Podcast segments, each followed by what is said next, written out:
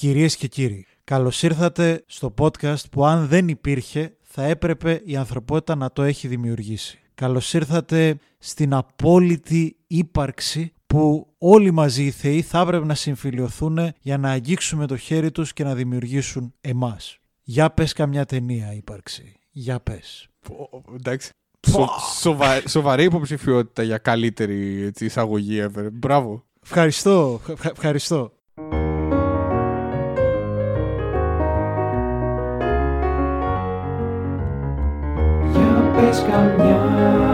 Καμιά Καμιά ταινία.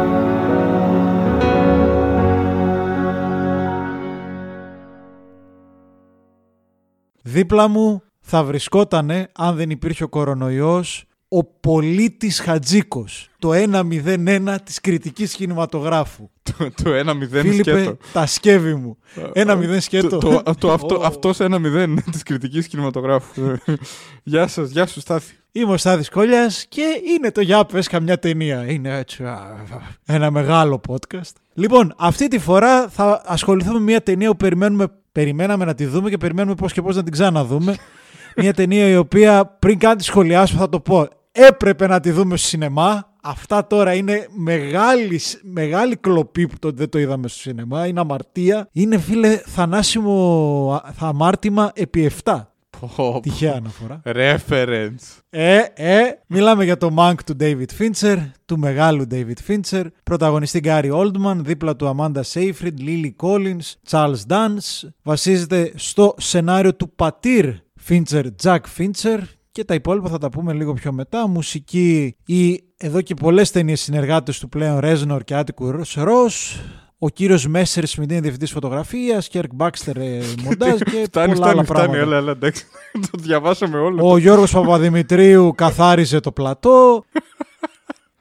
Λοιπόν, πραγματικά νομίζω ότι όλη η χρονιά περιμέναμε πότε θα βγει. Είχαμε την ελπίδα ότι θα το δούμε στα σινεμά για να μην ε, κράξουμε ανέτεια το Netflix. Θα το έβγαζε, δηλαδή η παράγκα του COVID μας το στέρισε. Το Netflix στις χώρες όπου είναι ανοιχτή η κινηματογράφη το έβγαλε. Μας έλειψε πολύ, το περιμέναμε πώς και πώς και νομίζω μπορούμε να πάμε σε υπόθεση. Λοιπόν, η υπόθεση επικεντρώνεται στο 1940. Ήρωάς μας είναι ο κύριος Μάνκεβιτς, γνωστός σεναριογράφος. Ο λίγον τι αυτοκαταστροφικός θα έλεγε κανείς. Τον ε, παρακολουθούμε με το που αρχίζει να γράφει το σενάριο του πολίτη Κέιν, κατόπιν εντολής ενός πάρα πολύ ταλαντούχου, λίγο αυτάρεσκου νέου του Orson Welles. Παράλληλα με την πορεία συγγραφής του πολίτη Κέιν, με flashback βλέπουμε στο 1930 το παρελθόν του Μάνκεβιτς και μέσω της ιστορίας του Μάνκεβιτς τη χρυσή δεκαετία του Hollywood. Μια χαρά. Να τον λέμε Monk νομίζω. Οι φίλοι μου με φωνάζουν Monk. Γιατί είναι έτσι τον λένε σε όλη την ταινία, έτσι είναι και ο τίτλος. Ε, αδερφός του, αν σας λέει κάτι το όνομα από κάπου, αδερφός του Τζόζεφ Μάνκεβιτς, σκηνοθέτη διάφορων ταινιών όπως το Όλα για την Εύα και το Παλιό Σλουθ. Δεν μου λες, τώρα θέλω να ξεκινήσω εγώ να κλέψω λίγη δόξα από, από σένα και να ανατρέψω όλη τη σειρά των γεγονότων. Ε, και να, Έλα, έλα, και να, παίξτε. να ρωτήσω εγώ πώς σου φάνηκε. Πώς σου φάνηκε σε πρώτη φάση, πώς φάνηκε τώρα που έχουν περάσει τρει-τέσσερι μέρες. Πες τα όλα. Λοιπόν, στο πρώτο 1 τρίτο, το είδα και βράδυ αργά, βαρέθηκα. Ε, με κούρασε με την πάρα πολύ μεγάλη αναφορά ονομάτων. Μετά με συνεπήρε και γούσταρα τη, ζω- την καραζοάρα μου. Μια χαρά. Και όσο περνάει και το χωνεύω μου αρέσει ακόμα περισσότερο, θέλω να το δω ξανά και πιστεύω ότι μόνο μία φορά δεν αρκεί. Ε, σε αυτό νομίζω ότι και εγώ θα συμφωνήσω απόλυτα. Δηλαδή το σκεφτόμουν και όσο το έβλεπα ότι για μια σειρά λόγων που νομίζω θα αναφερθούμε είναι ταινία πολλαπλών θεάσεων και κοντινών πολλαπλών θεάσεων. Δηλαδή μπορείς να ξαναπατήσεις play με το που τελειώνει εδώ που τα λέμε. Ε, μου κάνει εντύπωση αυτό Ναι, που ναι, λες ναι, ναι. για την αρχή γιατί θεωρώ ότι η ταινία μπαίνει με περισσότερα γκάζια μετά επιβραδύνει κατά τη γνώμη μου. Ε, δηλαδή, εμένα μου φάνηκε ότι το πρώτο 25 λεπτό της ταινίας ήταν σαν να το έχει γράψει ο Σόρκιν. Δηλαδή, είχε διάλογο. Αφηγείται κυρίως μια περίοδο που ο Μάνκεβιτς είναι γαμάτος περισσότερο παρά έρμε όλων των εθισμών που έχει. Οπότε, από τη στιγμή που δεν σε κέρδισε στην αρχή, το ότι σε κέρδισε μετά είναι εντυπωσιακό. Με κέρδισε μετά διότι στην αρχή με ακριβώς αυτό που λες το σενάριο τύπου Σόρκιν είναι τόσο έντονοι οι ρυθμοί μαζί με τον ε, έντονο ρυθμό αναφοράς ονομάτων που δεν γνωρίζεις και αυτό θέλω να το σχολιάσουμε άμεσα. Οπότε χαώνεσαι. Εγώ, ας πούμε, έχασα το ρυθμό, έχα- έχασα τη ροή. Δηλαδή, Και όλο αυτό το γρήγορο, γρήγορο, γρήγορο κάπου με, με, με έδιωξε. Μετά όταν μειώνει το ρυθμό και ακολουθώ όλους τους προβληματισμούς, ό, όλες τις ε, μνήμες, τους δαίμονες του Μανκ, εκεί γούσταρα τη ζωή μου. Δηλαδή μου άρεσε που του δίνει ανάσες. Ε, και εμένα μου άρεσε πολύ. Απλώς δεν μπορώ να πω ότι με πέταξε στην αρχή. Αν και για να είμαι και απολύτως ειλικρινής, το πρώτο μισάωρο 35 λεπτό το είδα δύο φορές. Ε, δηλαδή. Αυτό σου λέω. Εγώ, εγώ αναφέρομαι συγγνώμη που σε διακόπτω, επειδή το είπες, γιατί το θυμάμαι κιόλας. Στο πρώτο 45 λεπτό θυμάμαι να είμαι. Τι γίνεται τώρα, Όπα. θέλω ανάσα, θέλω διάλειμμα. Ε, ναι, το, το βγάζει αυτό. Χοντρικά λίγο μετά τη σκηνή που γνωρίζει την ε, Marion Davis, κάπου εκεί αρχίζει και αλλάζει ρυθμό. Να πούμε έτσι όσο είμαστε σε spoiler free level στην αρχή, ότι νομίζω προφανές είναι ότι είναι μακριά από τα γνωστά φιντσερικά μονοπάτια. Δηλαδή δεν έχει ούτε περιπέτεια, ούτε δολοφόνους ε, serial killers, ούτε, ούτε θεολογία πολύ πολύ που υπάρχει γενικά στον Fincher. Είναι μια ταινία που δεν έχει κάνει κάτι αντίστοιχο στο παρελθόν. Τώρα σχετικά με αυτό, ε, πάντα θέλω να πω κάτι άλλο, αλλά με πας αλλού. Πιστεύεις είναι ένα ερωτικό γράμμα προς το σινεμά; Νομίζω αυτό μπορούμε να το Αχ, συμφωνήσουμε. Όχι, εγώ διαφωνώ κάθετα. Πιο κάθετα δεν γίνεται. Ναι, ε. Ναι, ναι. Για πες. Πίστευα ότι αυτή η φράση ερωτικό γράμμα δεν θα ε, ακουστεί τόσο γρήγορα. Είναι γενικώς μια φράση που δεν ε, τη χρησιμοποιώ παρά μόνο όχι για ταινίες. ερωτικό γράμμα. Βασικά έχεις δίκιο. Δεν είναι ερωτικό γράμμα, είναι μια ταινία για το σινεμά όμως. Α, μια ταινία για τη βιομηχανία του σινεμά, κάτε με. Ναι.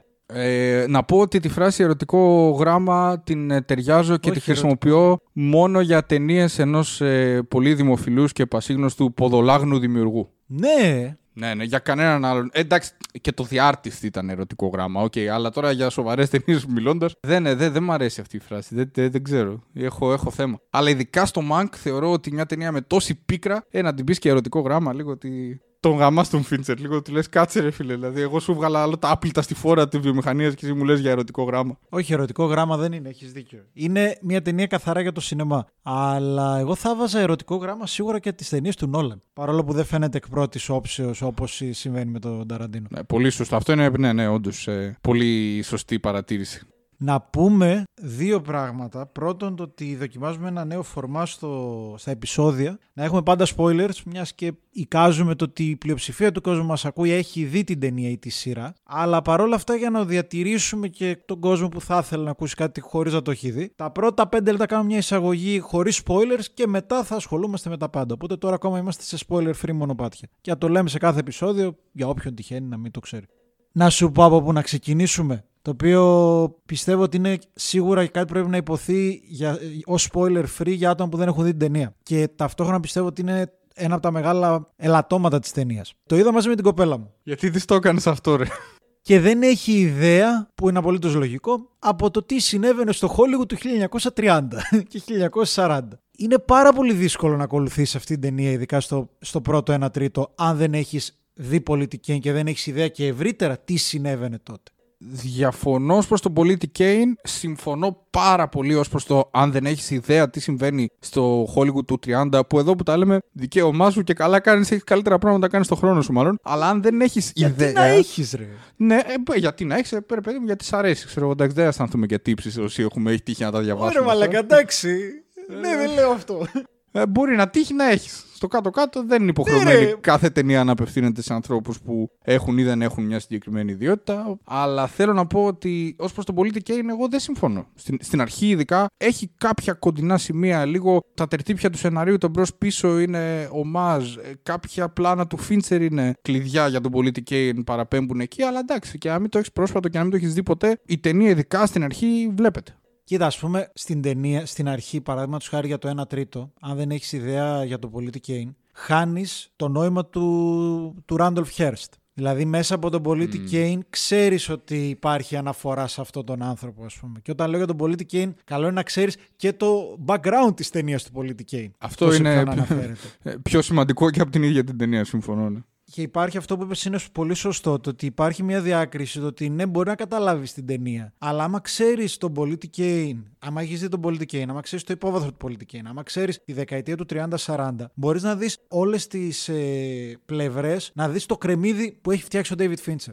να δεις τις στρώσεις που υπάρχουν. Γιατί υπάρχουν στρώσεις. Ε, δεν μπορώ να μπω στη θέση κάποιου ανθρώπου που δεν έχει δει τον πολίτη Κέιν για να πω όντως αν βλέπετε η ταινία χωρίς αυτό. Απλώς ε, και το έχω και σχετικά πρόσφατα. Δηλαδή το ξαναείδα στην πρώτη καραντίνα, τον ξαναείδα τον Πολιτικέιν και είδα και μια ταινία για το making of του Πολιτικέιν πριν το αυτό. Το RKO 281 λέγεται. Το οποίο είναι ένα ντοκιμαντέρ που έγινε ταινία μυθοπλασία. Το ντοκιμαντέρ δεν το βρήκα να το δω. Λέγεται Battle over Citizen Kane και αφηγείται το production του πολίτη Kane. Και εκεί ο Hearst παίζει καθοριστικό ρόλο. Οπότε δεν μπορώ να πω πώς είναι αν δεν ξέρεις τίποτα για τον πολίτη Kane. Υποθέτω ότι δεν καταλαβαίνεις αυτό που κάνει ο Φίντσερ στην ταινία. Τώρα όμως, ε, εγώ πιστεύω ότι δεν χρειάζεται όλοι οι άνθρωποι να σπεύσουν να το ξαναδούν τον πολίτη Kane, αν τον έχουν δει κάποτε στο παρελθόν όταν έκαναν τα κινηματογραφικά καθήκοντα των ξέρω εγώ, καλύτερων ταινιών και έβλεπαν τον πολίτη Kane. Δεν νομίζω ότι χρειάζεται να τον ξαναδείς για να δεις το Mank. Περισσότερο χρειάζεται να θυμάσαι ότι αφηγείται την ιστορία ενός προσώπου που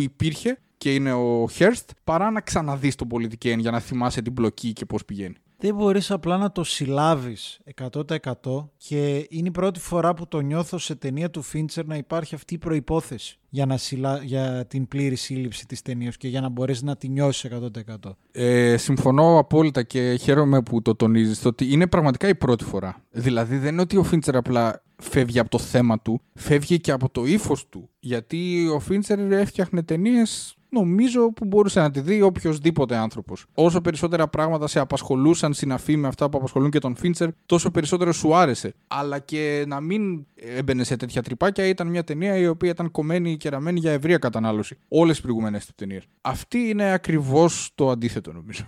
Ναι, και μου κάνει εντύπωση που συμπέφτει με το Once Upon a Time in Hollywood του, του Ταραντίνο. Ναι, είναι δύο ταινίες που είναι τόσο διαφορετικές μεταξύ τους, όσο είναι και οι δύο δημιουργοί διαφορετικοί μεταξύ τους. Δηλαδή, ο Ταραντίνο είναι πιο pop δημιουργός, παρότι είναι νέρντουλα, είναι αυτό το nerd pop πράγμα. Ο Φίντσερ είναι ένας πιο ψυχρός τύπος κατά κανόνα, ο οποίος δεν θα. Δηλαδή, θα δεις την ταινία του Ταραντίνο και θα θέλεις να ψάξεις το σε ποιες ταινίες αναφέρεται. Εγώ θεωρώ ότι στον Φίντσερ δεν γεννιέται τέτοια ανάγκη. Δηλαδή, ότι πρέπει να ψάξεις το σινεμά του 30 για να δεις τις αναφορές και αυτά. Ή ότι εμένα δεν μου γεννήθηκε αυτή η ανάγκη να βρω ταινίες από εκείνη τη δεκαετία. Δεν μιλάω για ταινίες. Μιλάω για το. ξέρεις που μου γεννήθηκε η ανάγκη.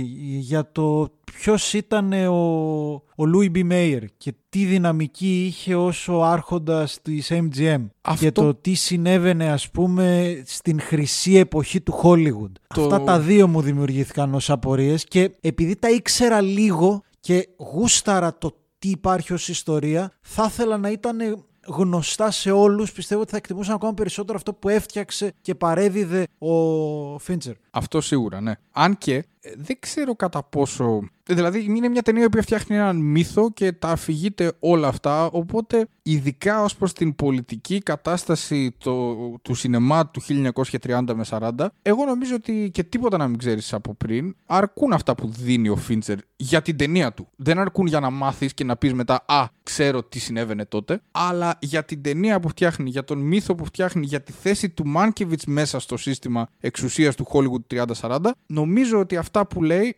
Με φρενήρις ρυθμούς βέβαια τα λέει και μας, μας έχει καθαρίσει ο τύπος. Ε, αρκούν, μπράβο. αρκούν όμως. Και χρειάζεται δεύτερη, δεύτερη προβολή. Δεύτερη προβολή βοηθάει και σχεδόν είναι απαραίτητη. Συμφωνώ σε αυτό. Ναι. Αν και δεν έχω προβεί ο ίδιος ακόμα σε δεύτερη προβολή. Αυτό είναι το θέμα. Ρε. Δηλαδή, και εσύ που είπες για το, για το 35 λεπτό δεύτερη φορά. Πρέπει αυτό να κάνεις επανάληψη ή στην ίδια την ταινία, ή πρέπει να τα ξέρεις, δηλαδή τα οποία αυτά σε αποκόβουν ούτως ή άλλως. Ναι, ναι, είναι, έχει ψαλι, Και- ψαλιδιστεί αισθητά το κοινό στο οποίο ε, επιθυμεί να απευθυνθεί και είναι και ταινία Netflix. Έτσι, αυτό αναμενόμενο. Δηλαδή, οι ταινίες Netflix, οι original ταινίες Netflix που δεν είναι μεγάλων δημιουργών, είναι ό,τι πιο εύπεπτο υπάρχει στον κόσμο. Και οι ταινίες Netflix που είναι μεγάλων δημιουργών είναι ό,τι πιο δίστροπο υπάρχει στον κόσμο. Ναι, ρε φίλε, δηλαδή, τι γίνεται αυτό το πράγμα; Ε, γίνεται αυτό που έχουμε ξαναθίξει, το απόλυτο creative freedom. Και πάμε τώρα στο, σε- σε μια άλλη απορία. Υπάρχει μια επικριτική διάθεση, θα έλεγε κανείς, μέσω του Monk, διαχειρός David και μπαμπά Jack Fincher, για την επεμβατικότητα που έχουν τα στούντιο. Έλα ρε, αυτό τώρα δεν το. ε, Μόνο σου το λες. Η ταινία δεν το δείχνει. Πιστεύεις ότι υπάρχει μία, πώς να το πω, υπόνοια και ένα, ένας δακτύλιος με ηρωνική διάθεση ως προς την επεμβατικότητα των στούντιο σήμερα στους δημιουργούς και στο Fincher σε αντίθεση με το Netflix? Πιστεύω ότι υπάρχει μια απόλυτη βεβαιότητα ως προς αυτό. Ε, συντριπτική, εκοφαντική βεβαιότητα. Το μόνο για το οποίο έχω αμφιβολία είναι στη συγκεκριμένη περίπτωση ποιος είναι το μέσο και ποιος είναι ο αφηγητής αυτής της μομφής. Δηλαδή, δεν ξέρω αν το Netflix χρησιμοποίησε τον οργισμένο απόβλητο του στοντιακού συστήματος David Fincher για να εκφράσει, να χτυπήσει ακόμα πιο έντονα τα στούντιο στην πιο δύσκολη στιγμή της... Από όταν, υπή- από όταν υπήρξαν κινηματογραφικά μεγάλα στούντιο, το 2020 είναι η πιο δύσκολη του στιγμή. Ή αν ο Fincher τα είχε μαζεμένα και το Netflix είναι απλά το πρόθυμο όχημά του για να τα εκφράσει, τίνω στο ότι και τα δύο συνυπάρχουν 50-50 και ο Fincher τα έχει κρατημένα γιατί είναι και μια ταινία που ήθελε να κάνει πάνω από 20 χρόνια. Τα έχει κρατημένα στα στούντιο που του έχουν βγάλει την πίστη και το Netflix είπε πολύ καλή φάση. Θα εμπιστευτούμε τον ίσως πιο λαμπρό απόβλητο του στουντιακού συστήματος με τις επεμβάσεις του για να τα πει όπως θέλει. Ναι, καλά τα είπες. Δεν θα φύγω από εκεί, όχι. Είναι εντυπωσιακό. Το, διά- το είδα κάπου κιόλας και σε μια κριτική το ότι αυτή την ταινία σχεδίαζε να την κάνει το 1997 αφού έκανε το The Game. Αφού έκανε το The Game και αφού είχε κάνει το Seven. Δηλαδή ο τύπος ήταν στα ντουζένια του. Δεν ξέρω αν επηρέασε το The Game το ότι δεν είχε καμία τρελή πρακτική επιτυχία, αν επηρέασε το να μην γίνει τότε η ταινία. Αλλά έχοντας κάνει το Seven και ακριβώς μετά το The Game έκανε και το Fight Club. Έχοντας κάνει όλα αυτά, το ότι έφαγε άκυρο, που δηλαδή τότε ήταν θεός. Σκέψου τι νεύρα πρέπει να έχει. Δεν είναι το άκυρο νομίζω τα νεύρα του. Τα νεύρα του Φίντσερ είναι από τη στιγμή που μπήκε στη βιομηχανία. Δηλαδή δεν είναι ότι είχε μια ωραία ιστορία με τα στούντιο και κάποια στιγμή του την έσπασαν. Η πρώτη του ταινία, το Alien 3, είναι μια ταινία που το background της είναι πολύ πιο ενδιαφέρον από την ίδια την ταινία. Του την πετσόκοψαν, το, τον διέλυσαν σε αυτή την ταινία. Τους τα είχε μαζεμένα με το που μπήκε στη βιομηχανία δηλαδή. Και είναι η στιγμή του να τα βγάλει, είναι η στιγμή του βασικά το Mank μπορεί να βγει μόνο από μια πλατφόρμα η οποία δεν ενδιαφέρεται για εισιτήριο. Δεν μπορεί να βγει από μια πλατφόρμα η οποία θέλει να βγάλει μια ταινία και να βγάλει λεφτά. Από αυτήν καθ' αυτήν την ταινία εννοώ. Δεν μπορεί να το πάρει η Warner Bros. Ξέρω εγώ, και να το βγάλει στα σινεμά. Γιατί πώς προ... δεν μπορείς να το προμοτάρεις το Mank. Άμα θες να το προμοτάρεις τίμια, είναι μια ταινία για ανθρώπους ακαδημαϊκούς του κινηματογράφου. Πολύ δύσκολα βγαίνει αυτό. Ναι. Για εισιτήρια πολλά εννοώ. Όχι, εμένα μου άρεσε πολύ η ταινία. Απλώς καταλαβαίνεις πώς το θέτω. Το Netflix είναι το απόλυτο Ναι, ό- ναι, ναι, ναι, ναι. όχημα. Πάντως, ο Μάνκ σαν χαρακτήρας είναι και. Είναι προβολή του ίδιου του Φίντσερ. Δηλαδή, ο Μάνκ είναι ένας τύπος ο οποίος το έχει ζήσει το στудιακό σύστημα, έχει αποβληθεί ως γελοτοποιός από αυτό και γυρίζει προς τα πίσω για να τους ε, να τους εκφράσει με ευθύτητα την αηδία του. Είναι περίπου ό,τι νιώθει και ο ίδιος ο Φίντσερ για το ε, στудιακό σύστημα. Και είναι εντυπωσιακό ότι το σενάριο είναι πάνω από 20 χρόνια ήδη γραμμένο, γιατί είναι πολύ τρυφερό εκ μέρους του πατέρα Φίντσερ να του γράψει ένα τέτοιο σενάριο για να το γυρίσει ο γιος του μετά από αναποδιές με στούντιο. ναι. Αυτό ως προς τη σχέση πατέρα-γιο είναι πολύ όμορφο. Ε, Είναι η, η καθαρότητα αυτή, το, το Jack Fincher στο screenplay, ούτε άλλο όνομα, ούτε αν το χτένισε κάποιος. Που προφανώς ένα σενάριο που έχει γραφτεί 20 χρόνια για να γυριστεί το 2019-20, κάποιος επενεύει. Αλλά ο Fincher θέλει να γράφει στον τίτλο της ταινίας του screenplay by Jack Fincher. Και σε αυτή την ταινία. Έχει μια μεταφυσικότητα. Ε, ακριβώς, ακριβώς εκεί ήθελα να καταλήξω κι εγώ. Σε αυτή την ταινία είναι πολύ κέριο. Το ποιος έχει γράψει το σενάριο είναι το θέμα της ταινίας πάνω κάτω. Είναι μια ταινία που μου άρεσε πάρα πολύ. Μου άρεσε πολύ περισσότερο από τις τελευταίες πιο δημοφιλείς ταινίες του Φίντσερ.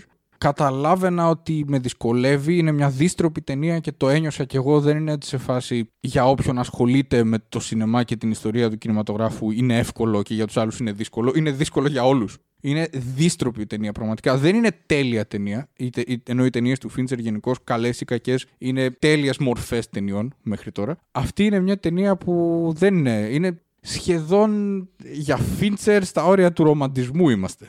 Τι εννοείς; Εννοώ ότι δεν είναι η κλινική κατασκευή, κατασκευή Gone Girl, ε, ε, Girl with a Dragon Tattoo και όλα είναι στην ταινία δουλεύουν στην εντέλεια, δουλεύουν ρολόι. Υπάρχουν χαρακτηρολογικές συνδέσεις που δεν πάνε τόσο καλά όσο άλλες. Υπάρχουν σημεία που είναι αντικειμενικά, μάλλον αντικειμενικά μιλώντας, δύσκολο να παρακολουθήσεις τι γίνεται.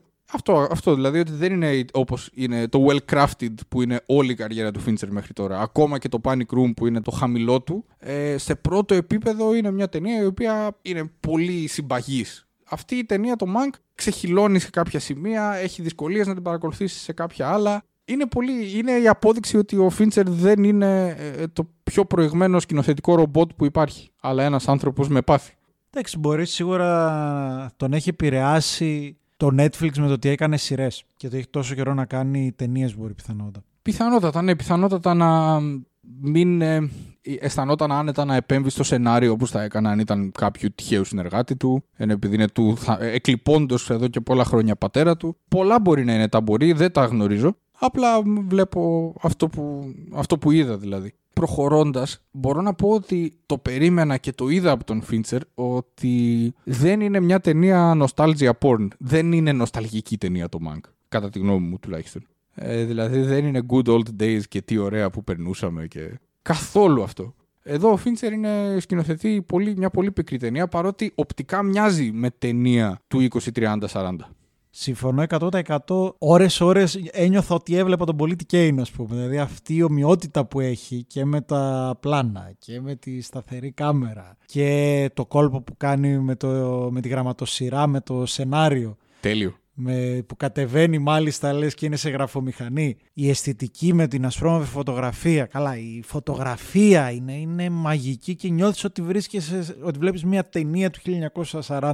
Ε, για τη φωτογραφία συγκεκριμένα και μια πολύ μικρή παρένθεση για τα τεχνικά, γιατί έχει σημασία, είναι ότι ο Φίντσερ είναι μια απόδειξη ότι το ψηφιακό πλέον έχει πάει αλλού. Δηλαδή, βλέπεις αυτή την ταινία και αντιλαμβάνεσαι ότι δεν είναι φιλμ, επειδή είναι Φίντσερ, είναι ψηφιακό. Δεν έχει κάποια διαφορά, ρε παιδί μου. Όσο και αν θέλω να υπερασπιστώ την παλιά κοπιά και τα Ταραντίνο και τα Νόλαν, αυτά το, σαν, το, σαν το φιλμ δεν έχει, ε, βλέπεις το Mank και εσύ έχεις στείλει, ρε φίλε. Είναι ψηφιακό και μοιάζει με φιλμ σαν να ήταν φιλμ. Και πέραν αυτού, παίρνει για μένα από το σινεμά εκείνης της εποχής όσα στοιχεία θέλει. Δηλαδή, παίρνει τα fade out στο μοντάζ, αλλά δεν, Ναι, παίρνει, ναι. δεν παίρνει το κάδρο, το, το, το στενό το 4-3, γιατί δεν του, δεν του άρεσε. Δεν έχει φροντίσει να κάνει μια ταινία ακριβώς έτσι. Έχει φροντίσει να κάνει μια ταινία η οποία παίρνει όσα στοιχεία χρειάζεται από την εποχή για να σε κάνει να αισθάνεσαι ότι βλέπεις μια ταινία εποχής. Κατά τα άλλα, έχει την απόλυτη εποπτεία της ταινίας του με στοιχεία ε, πιο σύγχρονα. Και καλά κάνει δηλαδή. Νομίζω ότι το τελικό αποτέλεσμα τον δικαιώνει πιο πολύ από άλλες ταινίες που και καλά διαδραματίζονται τότε.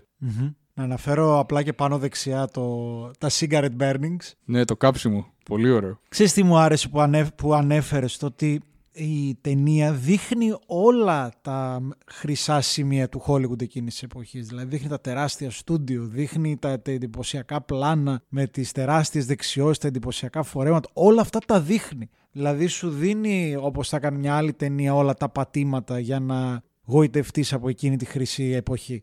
Αλλά παράλληλα δείχνει τη σαπίλα. Ποτέ δεν εμπίπτει στο, στο πάτημα, στο, στην παγίδα να δείξει, ότι- να πει ότι ήταν τόσο ωραίο το Hollywood τότε. Και γιατί δεν το πιστεύει, αλλά και γιατί αυτό, και αυτό μου αρέσει πάρα πολύ σε αυτή την ταινία. Τώρα μπαίνοντας σιγά σιγά πιο πολύ μέσα στην ανάλυση. Το ότι μου φαινόταν το ότι συνέχεια κάνει αναφορές στο τώρα. Και ότι συνέχεια σου λέει δεν έχουν αλλάξει πολλά πράγματα. Έχουν περάσει σχεδόν 100 χρόνια από τότε. Ο άνθρωπος είναι άνθρωπος. Μέσα στον κινησμό του Φίντσερ, που παρόλο που είναι μια διαφορετική ταινία, μιλάμε για τον ίδιο δημιουργό. Που κατά βάση θεματική του είναι ο κινησμός των ανθρώπων. Και συνέχεια ό,τι έλ- έδειχνε, ας πούμε, για τον τέτοιον, για τον ε, μεγιστάνα των εφημεριδών που, ε- που ερμήνευε ο Charles Dance, ή για, τη, για το πολιτικό κομμάτι, για τα μίντια, πώ επηρεάζουν ε, με εντελώς ψεύτικο τρόπο την κοινή γνώμη. Όλα αυτά τα βλέπεις και τώρα. Το πώς επεμβαίνει στο δημιουργό ο παραγωγός, όλα αυτά τα βλέπεις και τώρα. Το πολιτικό για μένα είναι ε, το σημαντικότερο κομμάτι της ταινίας. και καλύτερα να το θίξουμε από τώρα για να το, το βάλουμε στις σωστές του βάσεις. Εκτιμώ ότι ό,τι είπες συμφωνώ στο ακέραιο, η αναλογία είναι τρομακτικά όμοια και πλην αυτού είναι εξαιρετικό ότι έχει αλλάξει το μετερίζει, δηλαδή δείχνει το Hollywood τότε στην υπηρεσία ρεπουμπλικανών Πλέον όλοι ξέρουν ότι το Hollywood είναι στα, στο δημοκρατικό το χωράφι, αλλά δεν έχει αλλάξει τίποτα άλλο. Έχει αλλάξει απλά το μετερίζει. Έχει γίνει δηλαδή, έχουμε φύγει από τους Ρεπουμπλικάνους με τον υπερσυντηρητισμό τους και έχουμε πάει σε ένα άλλο είδος επεμβάσεων, το οποίο είναι το ίδιο ομό. Δηλαδή, ουσιαστικά τους στυλιτεύει ως προς το στρουθοκαμιλισμό τους στις σκηνές με το ότι δεν καταλαβαίνουν τι παίζει με τον Χίτλερ, ως προς τη διαφθορά τους, την ευθεία, την πώς συνεργάζονται με τα μεγάλα κεφάλαια και με την πολιτική και γενικώς συγκροτούν ένα, ένα τρίγωνο τύπος Hollywood και πολιτική του τόπου, ας πούμε, της Καλιφόρνια και δείχνει τον συντηρητισμό τους που μπορεί σήμερα να έχει αλλάξει μορφή, αλλά όλα τριγύρω αλλάζουν και όλα τα ίδια μένουν. Μόνο ο στόχος έχει αλλάξει, Τι, τίποτα άλλο ως προς την ε, επεμβατικότητα. Και μ, νομίζω ότι με αυτή την ταινία καθαρίζουμε, μ, και εγώ χάρηκα πάρα πολύ γι' αυτό, και με ένα ερωτηματικό που υπήρχε στο πρόσωπο του Φίντσερ, το οποίο αφορούσε την πολιτική του τοποθέτηση. Και δεν εννοώ άμα είναι ρεπουμπλικάνος ή δημοκρατικός, το κομματικό του πράγματος. Αλλά ότι οι ταινίες του Fincher με πρώτο και κύριο το Fight Club, αλλά όχι μόνο αυτό, είναι πολύ ανοιχτές σε περίεργες εκτροπές alt-right, incels, τέτοια. Δεν ξέρω αυτό αν Ναι. συμφωνείς ή αν είχες καθαρά την πολιτική θέση του Fincher ήδη στο μυαλό σου. Όχι, δεν την είχαμε εξαίρεση το Fight Club, να πω την αλήθεια. Βέβαια και με τον Benjamin Button. Με τις αναφορές στη, ότι ο Benjamin Button γεννιέται με τη γέννηση του έθνους της Αμερικής υπάρχει μια, ένας παραλληλισμός. Ποτέ δεν είχε ένα καθαρό πρόσημο πολιτικά. Και δεν- ποτέ δεν ασχολιότανε κιόλας σε άμε, με άμεσο τρο- τρόπο. Με άμεσο τρόπο ποτέ. δηλαδή ναι. προφανώς... Οπότε ήταν ένα πο- καινούργιο πράγμα αυτό και η πολιτική πλευρά της ταινίας είναι από τα 45 λεπτά και μετά στείνει τα πιόνια και μετά διεισδύει και διεισδύει κατά βάση μέσω του flashback του Mank και εκεί είναι που με κέρδισε. Το οποίο μεταξύ είναι κάτι το οποίο δεν το περίμενα. Δηλαδή εγώ πήγα να δω το πώς έγινε ο πολίτης Κέιν που δεν είναι αυτό η ταινία. Είναι πολύ μακριά από αυτό. Δεν έχει καμία σχέση με αυτό. Και εκεί μπαίνει αυτό που λες ότι δεν χρειάζεται και καλά να έχεις δει τον πολίτη Κέιν. Με- Αλλά είναι μια δυναμική απίστευτη. Το είπες καλύτερα από ό,τι θα μπορούσα οπωσδήποτε να το πω. Δηλαδή, συμφωνώ απόλυτα. Ω προς τον πολίτη Κέιν, επιστρέφοντας λίγο, θεωρώ ότι αποτείει το σεβασμό του γιατί είναι μια ταινία που του αρέσει και είσαι Φίντσερ. Αν δεν του άρεσε, δεν μπανάνε το ιερό το τεμ. Δεν θα ασχολιόταν. Ε, γιατί ο τύπος έχει ένα γιγαντωμένο εγώ, το οποίο βέβαια έχει γεννηθεί από την ικανότητά του και την πληρότητα του έργου του. Άλλη συζήτηση για το αν είναι συμπαθητικό ή όχι, πώς βγαίνει προς τα έξω. Ο τύπος έχει να επιδείξει σοβαρή φιλμογραφία και αυτό το έχει πάρει και πάνω του με την έννοια ότι δεν αισθάνεται τη σκιά του πολιτική στην ταινία του. Σε κανένα σημείο. Έχει δύο-τρεις οπτικές παραπομπές, αλλά μέχρι εκεί. Δηλαδή, συγχαίρει τον Orson Welles σαν δημιουργό του Πολίτη Κέιν, σαν σκηνοθέτη του Πολίτη Κέιν για την ταινία του και προχωράει για να αφηγηθεί μια πολύ διαφορετική ιστορία που μακάρι να μας είχαν πει ότι αυτή θα είναι, γιατί και εγώ νόμιζα ότι θα βλέπαμε πώς γράφτηκε ο Πολίτη Κέιν και τελικά είδαμε πώς γράφτηκε η ιστορία του Αμερικάνικου σινεμά και των πολιτικών επεμβάσεων. Μου άρεσε πολύ το Mank γιατί μου θύμιζε πάρα πολύ το Chinatown. Δεν ξέρω αν το πρόσεξες, αν το σκέφτηκες ή αν σου θύμισε. Δεν, ε, δεν πήγε καθόλου ο νους μου στο Chinatown, να πω την αλήθεια. Αλλά για, για πες, για elaborate που λένε και οι ίδιοι οι Αμερικανοί. Πρώτον, για μένα έχει ξεκάθαρα νουάρ στοιχεία το Mank. Δεν έχει μεν τον κλασικό ήρωα νουάρ ταινίας που είναι ο Detective, αλλά προς τις τελευταίες ταινίες της, δεκα... πρώτα- της δεκαετίας του 40 πλέον δεν είναι μόνο ο Detective ο ήρωας νουάρ ταινιών. Και η αυτοκαταστροφή συναντάται συνέχεια μαζί με τον αλκοολισμό στον χαρακτήρα του, στο, χαρα- στους ήρωες των ταινιών νουάρ. Δεν θυμάμαι τον τίτλο, ε, σεναριογράφος αν δεν κάνω λάθος ήταν και ένας ήρωας που ερμήνευε ο Μπόγκαρτ σε μια από τις τελευταίες του ταινίες στην δεκαετία του φιλμ νουάρ που ήταν το 1940 που μάλιστα θεωρείται η πιο σκοτεινή ερμηνεία του Μπόγκαρτ και είχε πάρει και υποψηφιότητα νομίζω για πρώτο ανδρικού ρόλο. Ε, In a Lonely Place λέγεται, είναι του Συνεχίζω. Nicholas Ray. Είναι, Ακριβώς. In a Lonely Place του Ναι. Nicholas Ray. Είναι το αγαπημένο μου film noir, γι' αυτό τυχαίνει να το ξέρω. Δεν σου θυμίζει τον χαρακτήρα αυτόν, ο χαρακτήρας του Μάνκ. Ε, πάρα πολύ, ναι. Δεν σκεφτόμουν τα νουάρ ως προς το, το χαρακτηρολογικό του πράγματος, ε, γιατί οπτικά εννοείται ότι μοιάζει με νουάρ. Ό,τι κάνει ο Φίντσερ οπτικά μοιάζει και με το νουάρ, γιατί ο τύπος προφανώς τα έχει καταπιεί, δεν ξέρω, με, με τα κιλά τα φιλμ νουάρ στην καριέρα του για να μπορεί να γυρίζει έτσι τις ταινίες. Ε, δηλαδή έχουμε σκιές τρομερές για το πώς τρυπώνει το φως και όλα αυτά. Τα... Μην πάμε τώρα στα βαρετά, το λες και είμαστε βίντεο, τέτοιο, video essay, αλλά όλα αυτά του νουάρ υπάρχουν εδώ κατά κανόνα. Αλλά ναι, έχεις απόλυτο δίκιο ότι είναι και ο χαρακτήρας νουαρικός καταραμένος ήρωας. Ε, είναι το- και λίγο ο ορισμός του είναι- είναι lonely place κυρία μου, ο Μάγκ. Ναι, βέβαια να πω ότι σε αντίθεση με τα νουάρ, κάνοντας τώρα μια πολύ ελεύθερη κουβέντα και εμείς όπως όπως διαρθρώνεται και το Mank, σε αντίθεση με τα νουάρ, εδώ μου αρέσουν πάρα πάρα πολύ όλοι οι γυναικοί χαρακτήρες. Συμφωνώ 100% απλά να, να ολοκληρώσω λίγο με το Chinatown, μόνο αυτό. Και τα δύο, και το Chinatown και το Mank, ξεκινάνε με μια ιστορία η οποία δεν έχει καμία σχέση με αυτό που πραγματεύεται κατά τη διάρκεια της πλοκής. Δηλαδή ξεκινάς με, με τη φωτογράφηση ενός ε, κεράτου στο Chinatown. Εδώ πέρα έχεις τη συγγραφή ενός σεναρίου και όσο προχωράει ασχολείσαι με την πολιτική στο βάθος της, με τη διαπλοκή, με, με την εξουσία και την απόλυτη διαφθορά. Δηλαδή στο Chinatown έχεις να κάνεις με το νερό, με, με τα εκατομμύρια που παίζονται και αντίστοιχα εδώ. Και δεν έχεις ιδέα ότι θα στο βγάλει κατά τη διάρκεια της ταινίας το έργο που βλέπεις. Ναι. Και έχεις και εξίσου απρόθυμο ήρωα, όπως και στο Chinatown. Ναι. Δηλαδή, όπως ο, ο Νίκολσον του Chinatown είναι ένας τύπος που δεν κουστάρει να εμπλακεί και πολύ. Δηλαδή, θέλει να κάνει τη δουλειά του, να βγάλει τα λεφτά του με αυτό το hammer pass επάγγελμα που έχει επιλέξει, να φωτογραφίζει μαλακίες και να τελειώνουμε. Και σταδιακά η αηδία του απέναντι στο βάθος της διαπλοκής τον κάνει να εμπλακεί ε, πιο ουσιοδός. Έτσι και εδώ ο Μάνκ είναι ένας τύπος ο οποίος φτάνει στο Hollywood από τη Νέα Υόρκη σε μια εποχή όπου το σινεμά είναι μια ενασχόληση που τη θεωρεί ποταπή. Και έχει πάει ξεκάθαρα για τα λεφτά. Αυτό το δίνει η ταινία και μου αρέσει πάρα πολύ γιατί ε, είναι και πάρα πολύ πραγματικό. Δηλαδή την πρώτη δεκαετία του ομιλούντο κινηματογράφου το σινεμά θεωρούταν ε, μια φτηνή απασχόληση. Ε, φτηνή από την άποψη της ποιότητας και καλοπληρωμένη. Αρπαχτές κοινώ. Αυτό θεωρούνταν. Και, Mm-hmm. και ο, δεκαετία του 1930. Ακριβώς, ναι. Ότι ο Μάνκ έχει πάει εκεί για να βγάλει λεφτά, έχει φέρει όλο του το team και στο πρώτο μέρος της ταινίας κάνουν πλάκα. Δεν κάνουν τίποτα άλλο. Η, η, η σκηνή με τον Σέλσνικ που του εφευρίσκουν ένα ολόκληρο storyline χωρίς να έχουν προετοιμαστεί καθόλου μου άρεσε πάρα πολύ. Χορογραφικά μιλώντας με τις ατάκες ήταν τρομερή. Γιατί ο Μάνκ έχει φέρει και όλο το team. Στέλνει σε όλους το ίδιο γράμμα και τους λέει: Εδώ παίζουν άπειρα λεφτά και ελάτε. Κυρίως γιατί έχει εθιστεί σε αυτή την χολιγουντιανή ελαφρότητα που πληρώνει τόσο μα τόσο μα τόσο καλά. Συγγνώμη που σε διακόπτω, σε διακόπτω μόνο ένα πράγμα. Όλο αυτό, όλη αυτή η αξία αυτής της σεκάνς που ανέφερες, χάνει τόσο πολύ αν δεν ξέρεις ποιος είναι ο Σέλσνικ, αν δεν ξέρεις ποιος είναι ο Λούι Μπι Μέιερ και αν δεν ξέρεις εκείνη την εποχή και προσπαθώντας παράλληλα να παρακολουθήσει όλα αυτά τα ονόματα που τα οποία δίνονται ταχύτατα. Αυτό είναι το παράπονό μου που λέγαμε και στην αρχή. Ναι. Κοίτα, αν δεν ξέρεις ποιος είναι. Τώρα δεν ξέρω αν είναι απαραίτητη γνώση να ξέρεις ότι ο Σέλσνικ είναι ο παραγωγός του Gone with the Wind, του Όσα παίρνει ο άνεμος, ή αν απλά αρκεί ότι η ταινία σου θέτει ότι είναι ένας μεγάλο παραγωγό. Δηλαδή, εγώ ακόμα δεν έχω καταλήξει σε αυτό.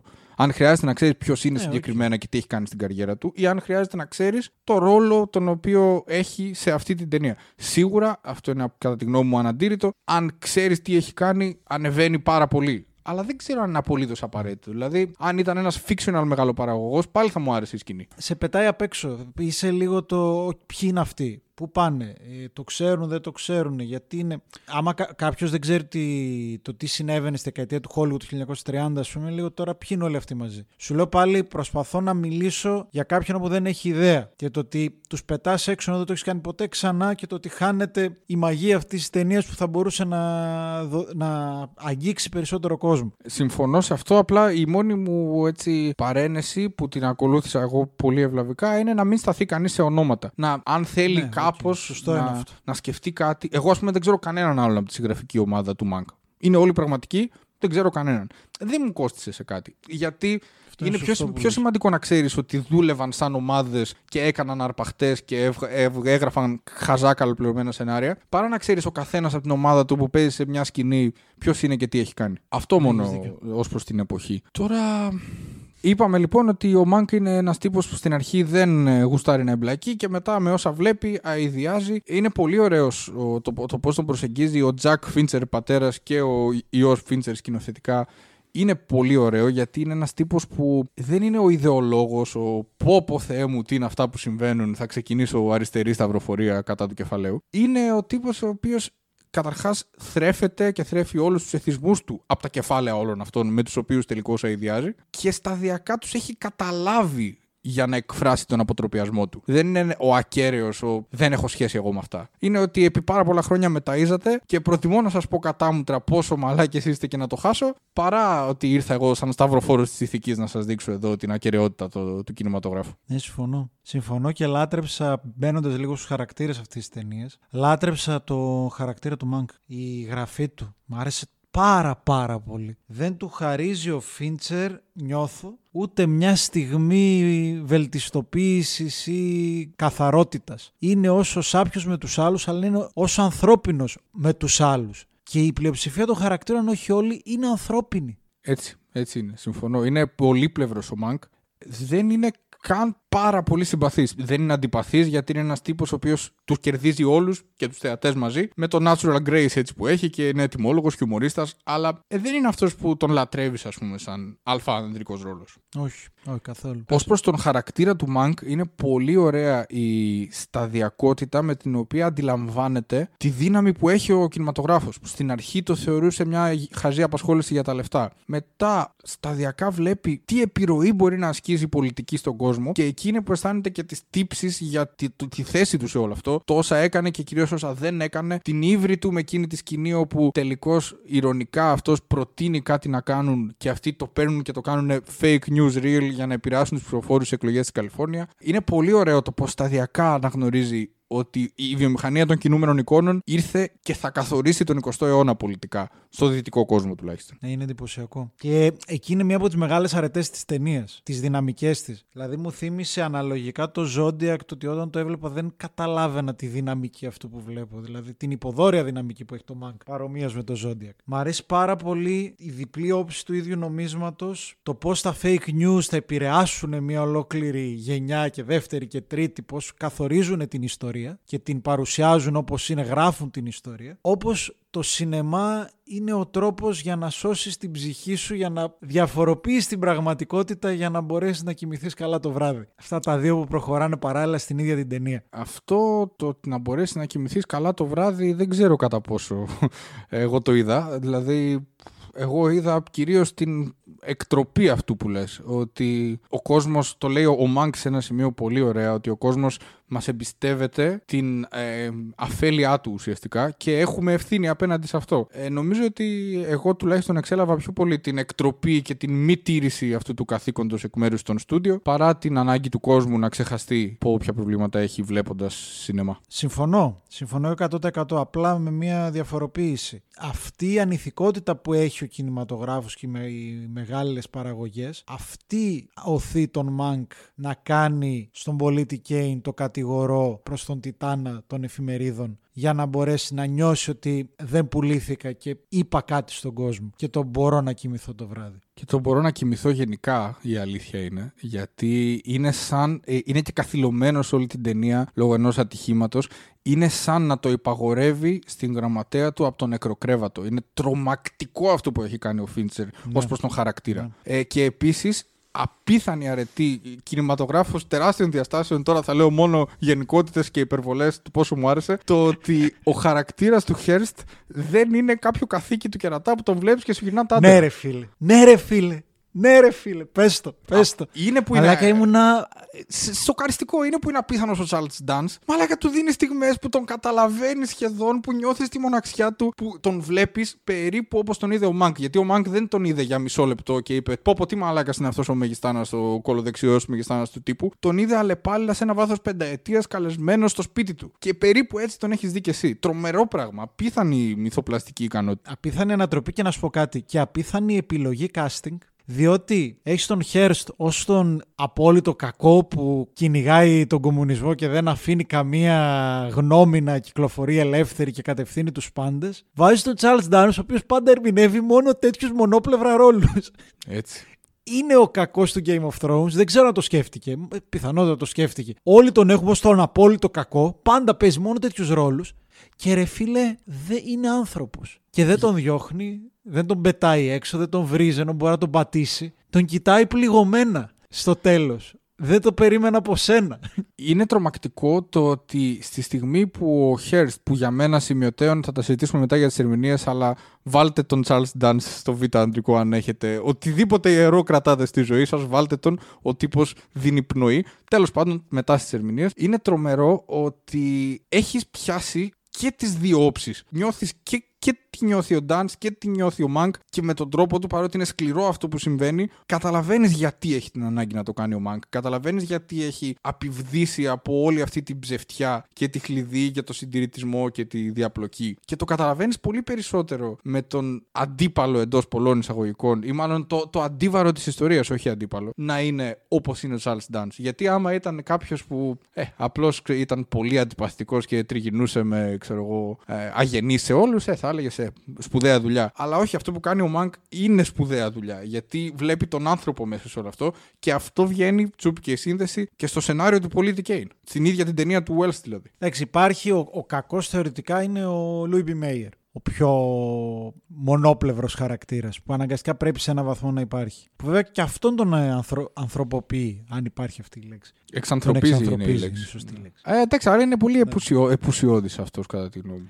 Αλλά ως προς τον χαρακτήρα του Μανκ, μέσα από τις θεματικές που θίγει, μια επίσης αγαπημένη είναι η, η ανάγκη στεροφημίας. Αλλά ναι, η ιστεροφημία συνυπάρχει με την ανάγκη του να σώσει την ψυχή σου και είναι, δείχνει πόσο σημαντικό είναι το διακύβευμα της συγγραφής του σεναρίου του πολίτη Κέιν για τον ε, Μανκ. Αυτό. Ε, για να σου πω κάτι, όσο και αν το αρνείται πολλοί κόσμος και μου αρέσει που το δείχνει και στον Μανκ να το αρνείται, το Fair and Square ε, που λέει ο Orson Welles σου είπα ότι δεν θα υπάρχει και λέει αυτός ναι το ξέρω αλλά γι' αυτό ζούμε.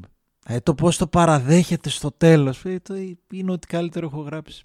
Το παραδέχεται βέβαια γιατί θέλει. ε, Είναι και το έργο του. Δεν είναι μόνο το αν- αν θα πάρει το Όσκαρ, αν θα μείνει στην ιστορία που το πήρε και μετά δεν ξανάγραψε τίποτα ποτέ ε, ο χαρακτήρας, ο Μάνκ δηλαδή στην πραγματικότητα. Είναι όμως ότι είναι το έργο του απέναντι σε ό,τι έχει ζήσει. Είναι η κατάθεση ψυχής του, οπότε το να φέρει το όνομα κάποιου άλλου είναι πολύ βαρύ για αυτόν. Για τον Wells, πώς, ε, τι, τι γνώμη έχεις για το πώς τον έφερε η ταινία, γιατί έχει σηκώσει και πολλή συζήτηση στους ε, φανατικούς του Orson Welles αυτό. Κοίτα, αυτό είναι μια άλλη μεγάλη συζήτηση. Πρώτον, μου άρεσε πάρα πολύ ο, χαρα...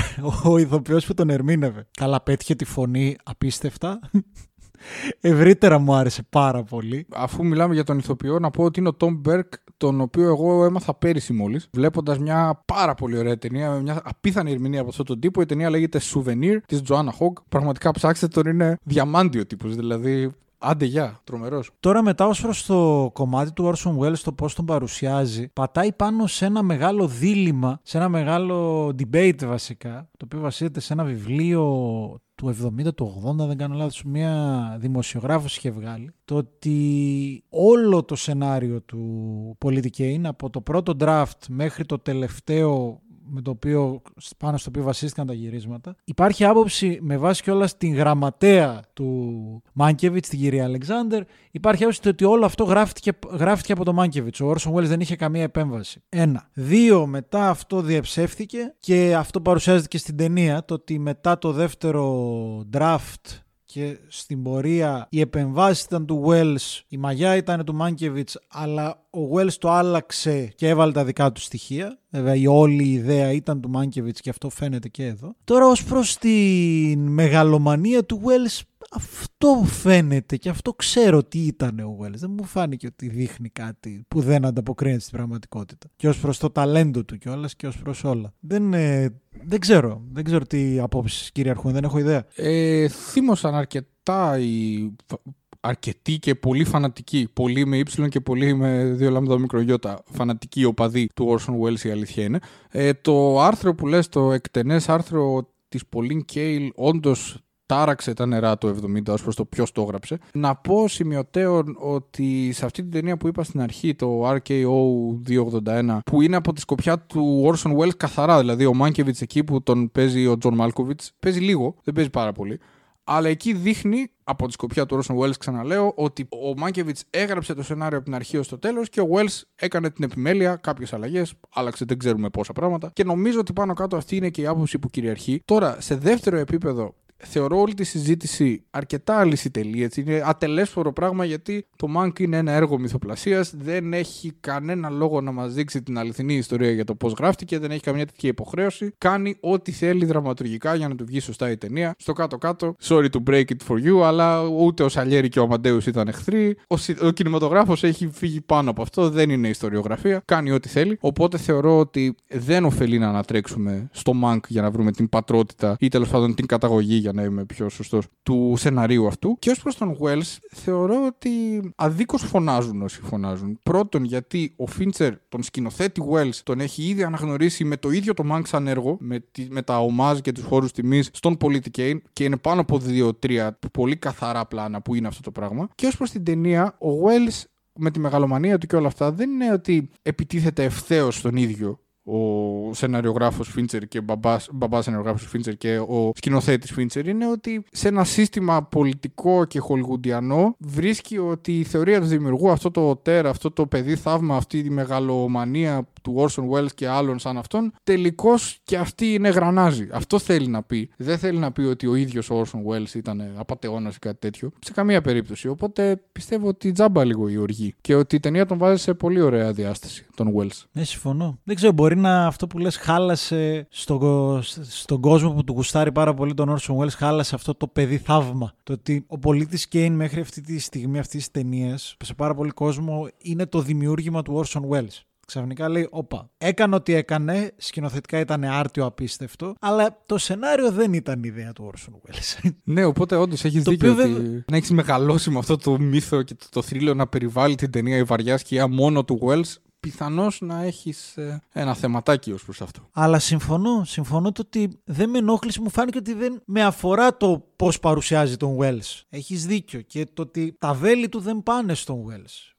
Μάλιστα η τίτλη αρχής στο, στην εμφάνιση της ταινίας λέει ο Orson Welles απέκτησε πλήρη ελευθερία από την RKO κάνοντας διπλή νήξη το ότι ο Orson Welles, το απόλυτο ταλέντο Orson Welles δίνοντας την καλύτερη ταινία όλων των εποχών μέχρι σήμερα από εκεί και μετά όπως και στο παρελθόν έχει συμβεί και συμβαίνει και συνέβη και στο Fincher, έχασε την ελευθερία της δημιουργίας του από τον πολίτη Κέιν που θεωρείται το νούμερο ένα μέχρι σήμερα. Ένα. Και δύο, το ότι δεν δίνεται ελευθερία από τι εταιρείε παραγωγής. Δηλαδή, ο, ο Orson Welles ήταν το μέσο. Δεν πιστεύω ότι ήθελε να τον υποτιμήσει. Εγώ θα βάλω και ένα τρίτο σε αυτούς τους ε, υπέρτιτλους. Πόσο πυκνό είναι το σινεμά του Φίντσερ, ρε φίλε, για όνομα. Δηλαδή, ο τύπος λέει δύο λέξεις και εννοεί 40 πράγματα. Τέλος πάντων, θα βάλω και ένα τρίτο Ναι, ρε ο- φίλε, ο- ναι. ότι, ότι το σινεμά είναι συνεργατική δουλειά και ότι ο Φίντσερ απορρίπτει την ε, διαδεδομένη σε πολλούς συνεφίλ ο Ter Theory. Ότι ο Φίντσερ είναι σκηνοθέτης, δεν γράφει τα σενάριά του και έχει- έχει το ρόλο που έχει και αναγνωρίζει το ρόλο που αναγνωρίζει και σε κάθε έναν υπερπολίτημο συνεργάτη του στην δημιουργία μιας ταινίας. Συμφωνώ.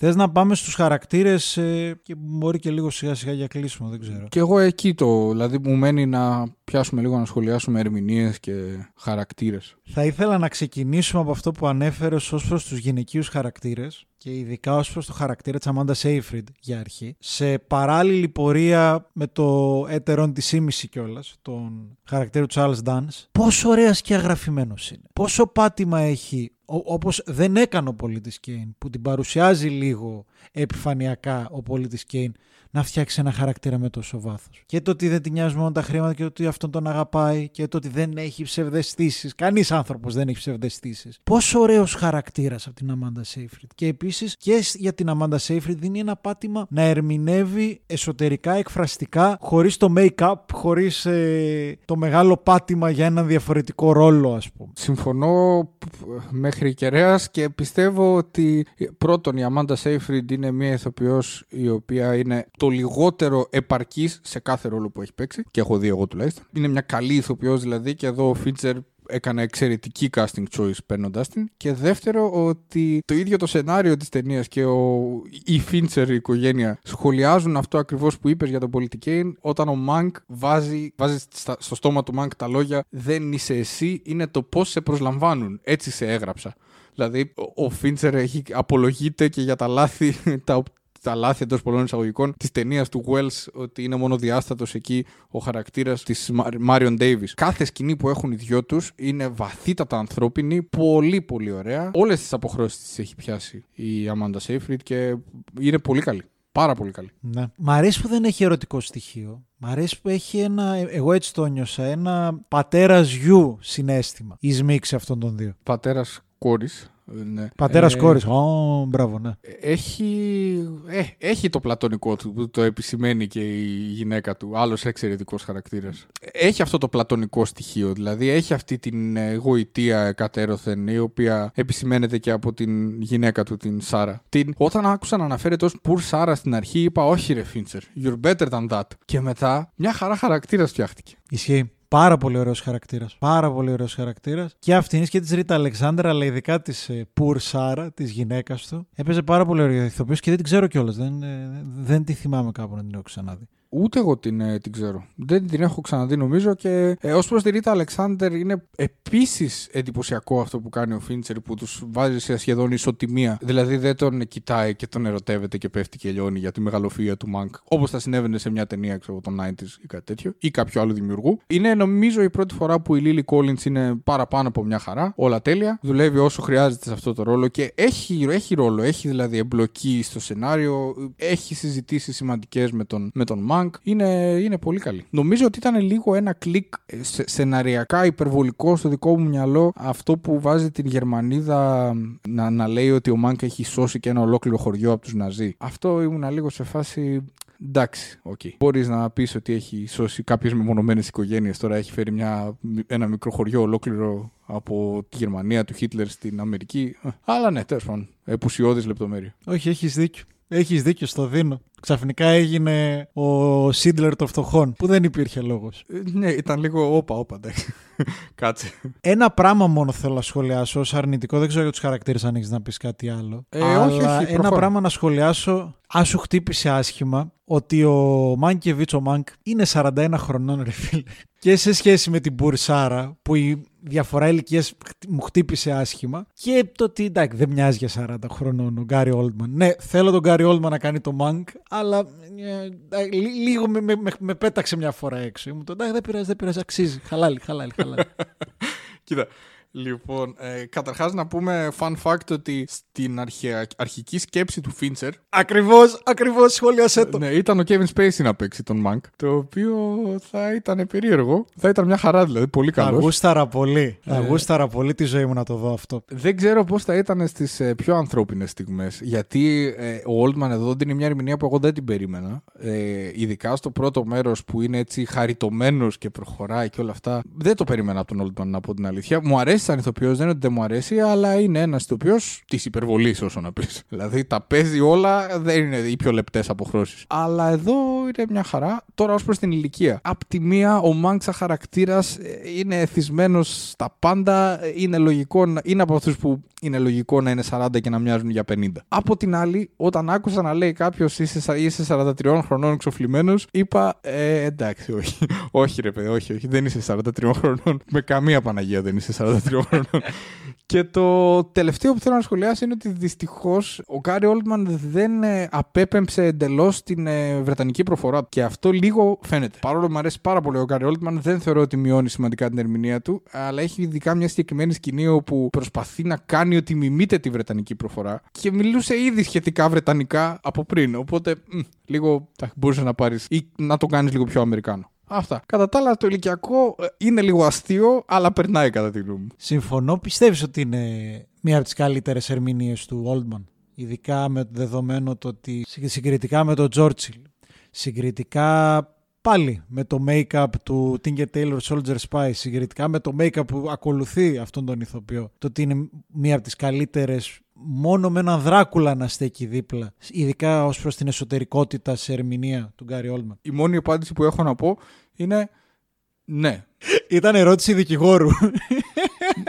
Ήταν, ήταν εξαιρετική ερώτηση. Δηλαδή, τα είπες όλα. Η εσωτερικότητα, οι προηγούμενες ερμηνείες, το ποια έρχεται δεύτερη για μένα μπορεί και να είναι η καλύτερη του, αλλά είμαι ακόμα πολύ κοντά στην ταινία, πολύ θερμά υποστηρικτικός απέναντί της. Απλά όταν είχα διαβάσει ότι θα παίζει έναν αλκοολικό τζογαδόρο, σκέφτηκα Gary Oldman being Gary Oldman των 90s. Και αυτό που είδα εδώ ήταν τεράστια έκπληξη. Ήταν υπέροχος. Δηλαδή, δεν ξέρω αν θα έχουμε Όσκαρ, δεν ξέρω ποιες ταινίες υπόλοιπες θα είναι φέτος, αλλά νιώθω το ότι θα είναι ένα επίπεδο όπως συμβαίνει και με άλλες περιπτώσεις, όπως είχε συμβεί, αν θυμάμαι καλά, και με τον Russell Crowe και με τον Jeff Bridges και με τον... πώς το λένε που παίζει το A Simple Man, Τον Βρετανό ρε που στην πώ το λέει. τον Βρετανό. Αυτός Τερκόλλησε που στο μυαλό πήρε μου, παίζει και ε, στο- ε, ε, ε, εναλλακτικά τα Όσκαρ με τον ε, Jeff Bridges, τα πήραν αντίστροφα. Δεν θυμάμαι. Το να παίρνεις Όσκαρ, το πραγματικό Όσκαρ που σου άξιζε να το πήρες στην προηγούμενη σου ταινία.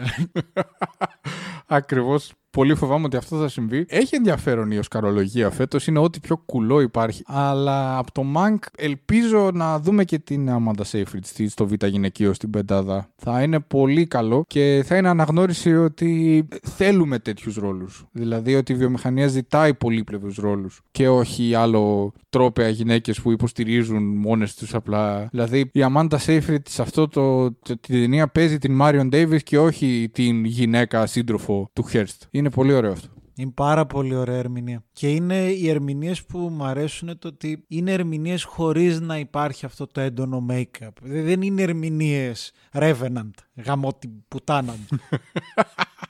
Revenant, ρε φίλε. Funny face συλλογή ήταν αυτό, δεν ήταν ερμηνεία για Όσκαρ. Αν και ως προς το make-up που λες, Δηλαδή- συμφωνώ απόλυτα για το make-up, αλλά είναι τέτοιο το, το, το γαμημένο, το, το, το ασπρόμαυρο του Fincher που γυαλίζει λες και βλέπεις όνειρο, που δεν τα χρειάζεσαι τίποτα. Παρά μακιγιάριστο έπρεπε να τους βάλεις τους ηθοποιούς. Ο τύπος έχει κάνει μια εικόνα που τη βλέπεις. Εγώ πάρα πολλές φορές ήθελα να πατήσω και λίγες πάτησα pause, απλά για να σταματήσω αυτό που βλέπω. Λέω εντάξει, ο τύπος έχει φύγει αλλού. είναι απόλαυση. Είναι απόλαυση και να σου πω την αμαρτία μου και κλείνω με αυτό. Μου λείπουν οι ταινίες του Fincher. Όσο και αν είναι μεγάλη η προσφορά του και στις σειρές και το Mindhunter για μένα ήταν υπέροχο και δυστυχώς δεν θα το δούμε από ό,τι φαίνεται στο κλείσιμό του. Μου λείπουν οι ταινίες του Fincher. Ε, ναι, και εμένα που οι τελευταίες θεωρούσα ότι δεν είναι οι αγαπημένες μου. Βέβαια, επανεκτίμησα πολύ το κορίτσι με το τατουάζ, ξαναβλέποντας το. Πραγματικά είναι ένας δημιουργός που από το mainstream. Τώρα τι mainstream, τελευταία του ήταν το Mank, πιο μη mainstream δεν μπορούσε να είναι. Τέλος πάντων, από το δημοφιλές αμερικάνικο παλμαρέ δημιουργών, κοστίζει η έλλειψή του από το σινεμά. Νομίζω είναι ο καλύτερος τρόπος για να κλείσουμε αυτή η πρόταση που είπες. Ναι, νομίζω ότι το Mank είναι από εκείνες τις ταινίες που είναι δύσκολες για Netflix υπό την έννοια ότι ειδικά αν σκρολάρεις και λίγο στο κινητό παράλληλα ε, δεν, ε, δεν υπάρχει. Την έχεις χάσει, πιστεύω. Είναι που είναι δίστροπη από μόνη της. Είναι και Netflix. Εμένα, ας πούμε, μου ήρθε η εξής ωραία ειδοποίηση στο κινητό από το Netflix. Μου είπε, το, μου λέει ο κύριος Netflix, το είδες όλο θαυμαστικό. Σου άρεσε, ναι ή όχι; Και είπα, ωραία, άμα ξεκινάμε με την ίδια την πλατφόρμα που φέρνει την ταινία να με συγχαίρει που κατάφερα να την ολοκληρώσω, καταλαβαίνεις ότι δεν έχουν και πολλές προσδοκίες. Καταρχάς, δεν έχει καταφέρει να μπει και στη δεκάδα αυτή την, του Netflix που βγάζει τα top 10 που αλλάζουν κάθε, κάθε μέρα. Και οτιδήποτε καινούριο μπαίνει στο Netflix χτυπάει δεκάδα. Το Mank ακόμα δεν. Χεστήκαμε. Πάνω. Μου λέει ο κύριος Netflix. Πω, πω, μια χαρά. Ωραίος ο Αμά Mank. γαμώ τη στατιστική μου ρε φίλε. Γαμώ τι στατιστική. Συμφωνώ. Απλά Τα είναι... είπε όλα ο Μητροπάνος για το... Ο Μητροπάνος τι είπε; Τι λένε τα κομπιούτερς και αριθμοί; Χεστήκαμε ρε φίλε. Σου αρέσει η ταινία, σ' αγγίζει. Τέλος. Ε, εντάξει, μαζί σου, ό,τι πεις. Netflix τώρα και Rotten Tomatoes και 97%. Αν τα πάει γαμηθείτε. Γαμιέστε. Κάνω ταινίες ρε. Υπάρχει κανένα πρόβλημα. Τέλειο, τέλειος. Φίντσερ με τσάκωνα μαζί, έτσι. Ε, αυτοί, αυτοί είστε. This is a pipe. Αυτά. Ε, περιμένουμε γνώμες, περιμένουμε προτάσεις. Ευχαριστούμε πάρα πολύ για τον κόσμο που σχολιάζει, που στέλνει μηνύματα, προτάσεις, αφιερώματα. Ελπίζουμε να στεκόμαστε σε ένα ύψος. Τώρα, ποιο ύψος είναι αυτό, το κρίνετε εσείς; Ναι, ελπίζουμε να ανοίξουν τα σινεμά κάποια στιγμή. Παρατάθηκε το lockdown μέχρι δεν ξέρω πότε. Τέλος πάντων, ναι, πραγματικά ε, θα αρχί... Ξέρεις τι σκεφτόμουν και με αυτή την σκέψη κλείνω. Ότι στην αρχή αυτής της χρονιάς είδαμε το 1917. Και αισθάνομαι ότι είναι σαν να το είδαμε πέντε χρόνια πριν. Ναι, είναι μεγάλη αλήθεια αυτό. Πω, πω. ρε. Μμμ, δύσκολα. Κάτσε ρε, το Τζόκερ δεν το είδαμε τον Οκτώβρη πέρυσι. Ναι, ναι. Φίλε, πριν από τρία χρόνια γενικά. Ποιο, ποιο, ποιο Τζόκερ. Δεν είναι Εντάξει, αυτό- έτσι πιο πρόσφατο το νιώθω. δεν είναι μόνο ότι ο χρόνος που κυλάει και ξεχνάμε και τέτοια. Είναι ότι ε, είναι η εποχή στην οποία πηγαίναμε άφοβα σινεμά μοιάζει πολύ μακρινή και αυτό είναι δύσκολο. Make cinema break great again, ξέρω εγώ, bring cinema back. Κάτι, κάτι, σας παρακαλώ. Θα βάλουμε πενταπλή μάσκα, ό,τι θέλετε. Φτιάξτε τον καιρό, πάμε Αφρική να ανοίξουν ξανά τα θερινά. ναι, ναι, κάτι να δούμε. Πανί, μεγάλη οθόνη και ας μας ενοχλούν τα popcorn και όλα, οτιδήποτε, δεν πειράζει, ανοίξτε τα. Έτσι. Μπορούμε τώρα, γιατί είμαι πολύ καλός, δεν έχω κάνει κανένα πολιτικό σχόλιο. Μπορούμε να κάνουμε σινεμά μέσα σε εκκλησίες. Που ούτως ή άλλως έχει μια θρησκευτικότητα το σινεμά. Είναι και, και τα δύο ψευδαισθήσεις είναι ούτως ή άλλως. Οκ. ε, αυτό ήταν το για πες καμιά ταινία. Για πες καμιά εκκλησία. Φω- για πες καμιά ιστορία. Α, Ωραία. Λοιπόν, έλα, πριν αρχίσουν να μας πετάνε με ντομάτες, που συμφέρει κιόλας, η αλήθεια είναι. Πάρουμε καμία για σπίτι. Αυτά. Αυτοί είμαστε. Δεν ξέρω αν θα μπει και κανένα επίδομα. Αυτοί είμαστε. Γεια σας. Γεια σας.